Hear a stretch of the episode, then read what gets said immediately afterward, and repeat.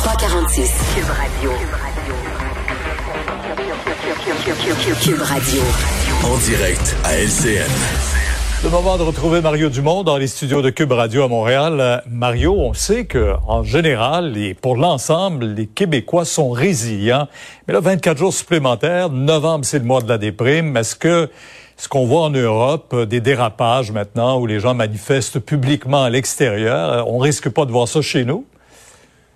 Quand même optimiste. Euh, mon sentiment, là, c'est que les, les gens qui étaient d'accord avec les mesures s'attendaient à ce qu'elles soient prolongées, suivre ça, regarder les chiffres. Donc, étaient, les esprits étaient, étaient assez préparés. Ceux qui étaient contre les mesures, ceux qui pensent que tout ça devrait pas euh, arriver, puis tout ça, ben, sont toujours contre, mais j'ai pas senti vraiment que cette prolongation avait eu un impact si terrible sur le euh, sur le, le, sentiment général. Reste vraiment là, le, moral des troupes, évidemment la période de l'année. On va changer l'heure en fin de semaine, il va faire noir de bonne heure.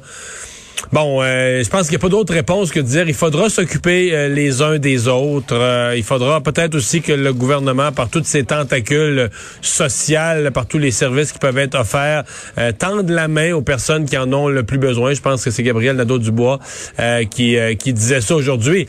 Mais pour le reste, le gouvernement peut pas tout faire. C'est aussi aux citoyens de prendre, prendre soin des uns des autres. Et bon, je, pense quand même, je, trouvais que M. Trudeau était pessimiste aujourd'hui de déjà mettre un X sur Noël. Parler de Noël, lui, là. Non, moi, je suis pas. Euh, non, je suis pas là. Je pense pas que M. Legault est, Legault est là non plus. Je pense qu'il est sincère. Les cas sont un petit peu en baisse. Je pense que M. Legault est sincère sur le fait qu'on puisse retrouver dans les environs de 500 cas là, au, euh, au 23 novembre et pouvoir donner, euh, au moins pour la période des fêtes, pouvoir donner un peu de liberté aux gens. Ceux qui trouvent ça le plus difficile, bon, on a entendu les, propriétaires de gym, mais les restaurateurs, c'est terrible pour eux, ils trouvent le temps long, et d'autant plus qu'on leur promet des programmes, et la bureaucratie fait que ça n'accouche pas. Ouais. On a des témoignages. Euh, j'ai fait une entrevue plus tôt dans la semaine avec une restauratrice de Montréal. Et là, comprenons-nous, Paul, euh, Pierre, pas les grandes chaînes. Les grandes chaînes, ils ont un service d'avocat, un mhm. service de comptable, ils ont beaucoup d'employés. S'il y a de la paperasse à remplir, ils vont la remplir. Mais c'est le petit restaurateur indépendant, là, celui qui, des fois, là, est lui-même dans, dans la cuisine, dans les opérations, dans les achats. Là, se retrouve acculé au pied du mur, plus une scène. Euh, on lui dit, on aura un programme pour t'aider à payer tes frais fixes. Et là, ce qui est choquant, on est obligé de payer pour embaucher un comptable, pour travailler, parce que la documentation du gouvernement est trop compliquée. C'est long à avoir l'argent. Donc là, on arrive à la, la période de 28 jours, finissait après-demain. Et donc, il y a bien des régions où aucun restaurant va avoir reçu un sou. Donc, la, la, période de 28 jours qu'on veut compenser va être finie. Personne n'aura reçu une scène. Donc, euh, là, le ministre Fitzgibbon, ce matin, euh, me disait en entrevue, euh, oui, là, M. Legault, d'ailleurs, l'avait dit, j'ai parlé à Pierre Fitzgibbon, il faut que ça aille plus vite. Là, on promet aux gens, on va simplifier les procédures, va aller plus vite, mais on, se croise les doigts que ce soit vrai, qu'on simplifie la vie. C'est comme le reste. Comme le reste, des fois, il y, a du sable dans l'engrenage. On espère en tout cas que ça aille rapidement parce qu'il y a des restaurateurs qui il passeront carrément pas à travers. Carrément pas à travers. Euh, Mario, il y a 25 ans, j'étais ici en Onde à raconter ce qui se passait à Place du Canada à Montréal, ce grand love-in. Euh, vous étiez parmi euh, ceux qui étaient première ligne de front dans ce référendum-là. Euh, mais euh, vous aviez été surpris par cette arrivée massive des Canadiens à, Montréal? C'était bizarre. J'ai un souvenir précis parce que j'étais passé par la permanence de la DQ à Montréal, puis le midi, euh, j'étais allé chercher un sandwich plein de monde dans les rues. Moi, moi il y avait un sentiment profond là, que des gens de l'étranger, des gens d'ailleurs venaient se mêler de notre démocratie euh, d'une façon qui était pas tellement, tellement euh, glorieuse. C'est pas un bel événement. Moi, que le oui, le non, que les gens du Québec, dans le respect des lois du Québec, débattent puis s'échangent des dépliants qu'on remet aux gens, puis la collectivité débat, réfléchit. Mais donc c'était dans la totale illégalité, payé par des compagnies aériennes canadiennes, qu'on amenait des gens ici une espèce d'invasion. Est-ce que ça a changé l'opinion publique du Québec ou pas? Franchement, je le sais pas. Je, peux pas croire. Là. Je peux pas croire qu'il y a des gens euh, qui, ont, qui ont changé leur vote à cause de ça, parce que c'est un message qui était franchement bidon, euh, Pierre.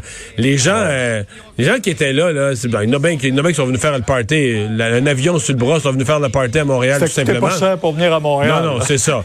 Mais, mais dans les fêtes, là, beaucoup de ces gens-là, qui sont partis de n'importe où, d'Ouest canadien, sont venus faire le party à Montréal, sont retournés. Je suis curieux d'entendre combien de fois ils ont parlé du Québec en bien, entre 96, mettons, entre l'année d'après jusqu'à aujourd'hui. Hmm. Combien de fois ils ont parlé du Québec en bien, puis ils ont dit on est donc bien attachés aux Québécois. Puis quand le premier ministre du Québec fait des demandes, oh, ils ont dit c'est donc bien important ces demandes-là. Parce qu'il y a bien du monde qui ont craché sur le Québec une fois retourné chez eux. Fait que c'était pas, pas fort comme événement. D'autant plus qu'on était à quelques heures du vote chez nous, quelques jours, il faut le rappeler. Hein. Mario, merci. Bonne soirée. Demain, vous serez là, 10 heures sur LCN. Alors Vincent, ben, ce qui frappe évidemment cette fin de journée d'actualité, c'est la quand on regarde les nouvelles internationales, c'est Covid, Covid, Covid.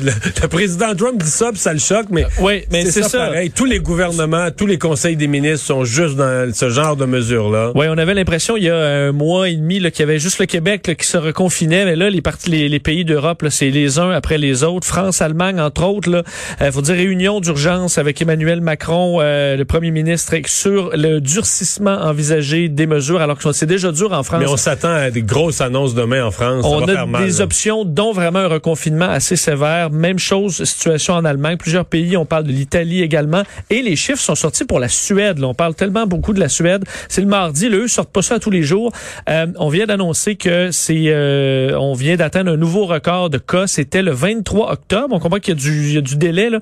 Presque 2000 cas, 1870 cas. Ça dépasse le précédent pic, la première vague, qui était à 1700, au point où le grand patron épidémiologiste dont on parle beaucoup, Anders Stegnell, qui dit euh, s'inquiéter qu'on on augmente à chaque jour le nombre de personnes aux soins intensifs et qu'on approche un point critique. Alors on suggère... on, parle, on, parle, en Suède d'imposer des mesures. Donc les gens au Québec ben- qui disent euh, la Suède c'est des génies, ils n'ont pas eu besoin d'imposer une mesure. Ben là on est déjà à dire pour le sud du pays, limiter les contacts, éviter le transport public, éviter les lieux clos et avoir la courbe en flèche en Suède. On